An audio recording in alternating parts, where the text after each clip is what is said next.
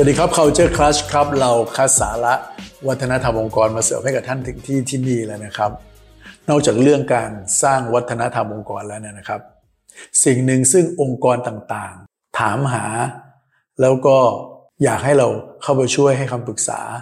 หรือแม้กระทั่งไป run workshop ให้ผู้บริหารเพื่อที่จะสร้าง Impact ที่สำคัญให้องค์กรได้ ก็คือเรื่องการบริหารการเปลี่ยนแปลง Change Management นั่นเองครับ และแน่นอนเวลาเราพูดถึงเรื่องวัฒนธรรมองค์กรเนี่ยในกระบวนการสร้างวัฒนธรรมองค์กรจำเป็นเหลือเกินครับ ที่เราจะต้องบริหารความเปลี่ยนแปลงจากวัฒนธรรมองค์กรแบบหนึ่งไปสู่ วัฒนธรรมองค์กรอีกแบบหนึ่งด้วยเช่นเดียวกันครับ เพราะฉะนั้นใน EP นี้และอีก 3 EP ข้างหน้ารวมเป็น 4 EP ด้วยกันนะครับ ผมจะขออนุญาตที่จะมาแชร์เรื่องของ Change Management การบริหาร ความเปลี่ยนแปลงครับ แต่ก่อนอื่นเลยเนี่ยผมอยากจะเล่านิทานเรื่องหนึ่งให้ฟังก่อนณหมู่บ้านบนเกาะแห่งหนึ่งเนี่ยนะครับ มีกัปตันเรือหนุ่มท่านหนึ่ง เป็นคนที่ทะเยอทะยานแล้วก็มีชื่อเสียงโดดเด่นนะครับ ได้เข้าไปหากษัตริย์ของเกาะแห่งนั้น แล้วไปเสนอว่าเขาสามารถที่จะสร้างเรือลำหนึ่งที่ไม่ต้องพึ่งพาลมเลย และใช้ ฝีพายเพียงหนึ่งร้อยคน และการันตีว่าเรือลำนี้จะเป็นเรือที่เร็วที่สุด ที่กษัตริย์ องค์นี้เนี่ยเคยเห็นมา ซึ่งแน่นอนครับ กษัตริย์องค์นี้ก็อยากได้เรือลำนี้มาก แต่ก็ยังไม่ค่อยแน่ใจว่ากัปตันคนนี้นะจะสามารถสร้างเรือลำนี้ได้หรือเปล่านะครับ แต่ก็ได้ให้สัญญากับกัปตันคนนี้ว่า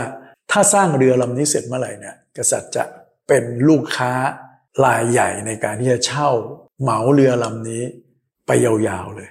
นอกจากนี้แล้วกษัตริย์องค์นี้ยังบอกกับกัปตันอีกว่า กษัตริย์จะให้โอกาสสามครั้งนะครับ ในการที่จะทดลองวิ่งเรือจากเกาะหนึ่งไปสู่อีกเกาะหนึ่งนะครับ และถ้าในแต่ละครั้งที่ทดลองแล่นเรือนี้เนี่ยถ้ากัปตันสามารถประหยัดเวลาไปได้หนึ่งชั่วโมง ทุกๆหนึ่งชั่วโมงที่ประหยัดไปได้ กษัตริย์จะตบรางวัลให้ชั่วโมงละหนึ่งพันเหรียญด้วยกัน ซึ่งก็ดูเป็นข้อเสนอที่น่าสนใจสำหรับกัปตันท่านนี้นะครับ แค่นี้ยังไม่พอนะครับ กษัตริย์ยังให้เงินกัปตันยืมด้วยนะครับ โดยที่ในเดือนแรกเลยที่กัปตันเริ่มสร้างเรือเนี่ยนะครับ กษัตริย์ให้ยืมเงินหนึ่งหมื่นเหรียญทองด้วยกันหนึ่งเดือนผ่านไปเดือนที่สองกัปตันก็มายืมอีกห้าพันเดือนที่สามมายืมอีกสี่พันเข้าสู่เดือนที่สี่ครับ เรือลำนี้จึงเสร็จสมบูรณ์ แล้วเรือลำนี้ก็ ถูกจอดทิ้งไว้นะครับ ช่วงหนึ่งเพราะว่าอะไรครับ เพราะว่ากัปตันต้องไปหาลูกเรือมาช่วยกันพายเรือ ถ้าจะให้ดีก็ต้องได้หนึ่งร้อยคนถูกไหมครับ กัปตันก็เดินเข้าไปในตลาดเข้าไปในเมืองนะครับ พยายามจะไปหาคนมา แต่ข่าวเนี่ยมันถูกแพร่กระจายออกไป ว่าเรือลำเนี้ยมันดูเล็กกว่าเรือที่เคยมีมาในอดีต แล้วก็เกิดความไม่แน่ใจว่า เอ๊ะมันจะเป็นเรือที่ดีจริงเหรอ มันจะปลอดภัยจริงเหรอ มันจะไม่รั่วจริงเหรอข่าวลือต่างๆ มันถูกกระจายออกไป เพราะฉะนั้นเนี่ยการหาลูกเรือก็เป็นไปด้วยความยากลำบากครับ เพราะว่าเป็นเรื่องใหม่ แล้วก็ไม่แน่ใจนั่นเอง แต่ในที่สุดแล้วกัปตันก็สามารถที่จะหาลูกเรือได้นะครับ แต่ได้เพียงแค่ 20 คนเท่านั้นเอง เพราะฉะนั้นก็จำเป็นต้องใช้แค่ 20 คนนี่แหละครับในรอบที่หนึ่งนะฮะปรากฏว่าในรอบที่หนึ่งเนี่ยสามารถประหยัดเวลาจากก่อนหน้านี้ได้ 4 ชั่วโมง ด้วยคน 20 คน ซึ่งจริง ๆ แล้วตัวกษัตริย์เองก็ยังไม่ค่อยพอใจเท่าไหร่ เพราะรู้สึกว่าการประหยัดได้แค่ 4 ชั่วโมงเนี่ยมันน้อยเกินไป แต่ตัวกัปตันรู้ดีครับว่าการที่มันได้เท่านี้เพราะว่าคนน้อยนั่นเองครับ มีแค่ 20 เอง กัปตันก็ได้เพิ่มมาอีก 40 คนเป็น 60 ครับ คราวนี้สามารถประหยัดเวลาจากเดิมได้ 7 ชั่วโมง ซึ่งก็ดีขึ้น แต่จริง ๆ แล้วเนี่ยยังไม่ดีที่สุดถูกไหมครับ แต่คราวนี้ครับตัวกษัตริย์เองเนี่ยเห็นว่า มีอนาคตละ มีแนวโน้มที่ดีละ เพราะฉะนั้นกษัตริย์ก็เลยอนุญาตให้มีครั้งที่3ตามที่สัญญาไว้ แค่นั้นยังไม่พอกษัตริย์ยังช่วยในการที่จะประกาศหาคนเพิ่มให้ด้วย เพราะฉะนั้นในรอบนี้ไม่มีปัญหาแน่นอนครับ กัปตันได้100คนมาช่วย และ100คนนี้ก็สามารถพาเรือไปสู่อีกเกาะหนึ่งได้ โดยประหยัดเวลาไปได้ถึงหนึ่งวันเต็มๆเลย ซึ่งในที่สุดแล้วก็ กษัตริย์ก็ได้เรือที่ดีนะครับ เรือลำนี้ถูกใช้ชื่อเสียงของกัปตันคนนี้ก็กระจรกระจายไป สามารถที่จะเอาเรือลำนี้ให้กษัตริย์เช่าใช้ได้ไปอีกนานแสนนาน ซึ่งก็ไม่มีเรือลำไหน สามารถที่จะมาเอาชนะเรือลำนี้ได้ครับ เป็นยังไงครับ ฟังนิทานเรื่องนี้แล้วเนี่ยท่านรู้สึกยังไงบ้าง อาจจะรู้สึกว่าอ้าวก็ดีนี่ในที่สุดแล้วกษัตริย์สามารถที่จะได้เรือที่ตัวเองต้องการ อยู่ดีนะครับ แต่จะเห็นไหมครับว่ามันดีกว่านี้ได้ มันมีช่องโหว่หลาย ๆ อย่างที่เกิดขึ้น มันอาจจะไม่ต้องใช้เวลานานขนาดนี้ก็ได้ถูกไหมฮะหรือเรืออาจจะสามารถจะบรรลุเป้าหมายได้ในรอบที่หนึ่งเท่านั้นเอง ถ้าเราบริหารจัดการเรื่องราวต่าง ๆ ได้ดีกว่านี้นั่นเอง และเรื่องราวนี้ทั้งหมดนะครับ เป็นตัวสะท้อนให้เราเห็นว่า การบริหารโครงการ ซึ่งในเรื่องนี้ก็คือการบริหารการสร้างเรือเนี่ยมันคือเรื่องหนึ่ง ไม่มีใครสงสัยเลยว่ากัปตันคนนี้ไม่เก่งถูกไหมครับเขาสามารถบริหารโครงการนี้ได้เป็นอย่างดี แต่สิ่งหนึ่งซึ่งเป็นคำถามก็คือว่า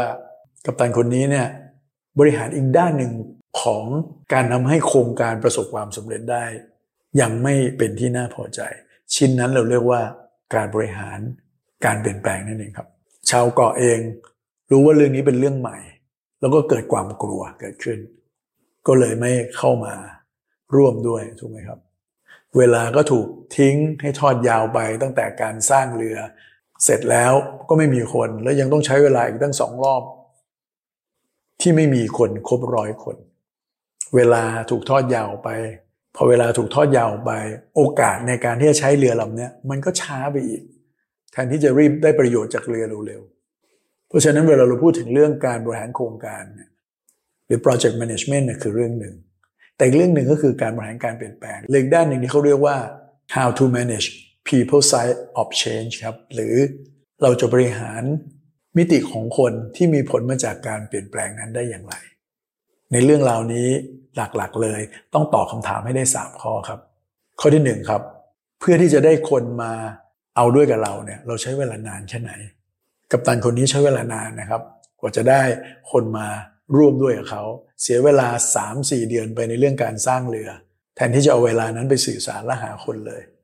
ขณะเดียวกันพอเรือเสร็จแล้วก็ยังได้คนแบบกระปิกระปอยมาอีกต่างหากไม่เร็วเลยถูกไหมฮะการผ่านโครงการหนึ่งหนึ่งก็เช่นเดียวกันครับ ถ้าเราใช้เวลายืดยาวไป มันก็หมายถึงเงินทอง มันก็หมายถึงเวลาต่างๆ ทรัพยากรต่างๆ ที่เราต้องเสียไปด้วย ข้อที่สองก็คือว่า มีกี่คนที่เอาด้วยกับเรา รอบแรกได้แค่ยี่สิบ รอบที่สองเป็นหกสิบต้องใช้เวลาถึงรอบที่สามถึงจะได้หนึ่งร้อยใช่ไหมครับ และคำถามข้อที่สามครับ ถ้าเขามาออนบอร์ดกับเราแล้ว เขาเอาด้วยกับเราแล้วเนี่ยเขาสามารถจะปรับตัวต่อการเปลี่ยนแปลงนั้นได้ดีเพียงใดด้วย ถ้าเราได้คนมาแต่เขาพายเรือไม่เป็น ทักษะไม่ถึงประสบการณ์ไม่ได้ ปัญหามันอาจจะเกิดอยู่ดีถูกไหมครับ และนี่คือสามข้อครับ ก่อนที่เราจะมาเรียนรู้ในเซตต่อไป ในเรื่องของการบริหารการเปลี่ยนแปลงครับ พบกันใหม่ใน EP หน้าครับ สวัสดีครับ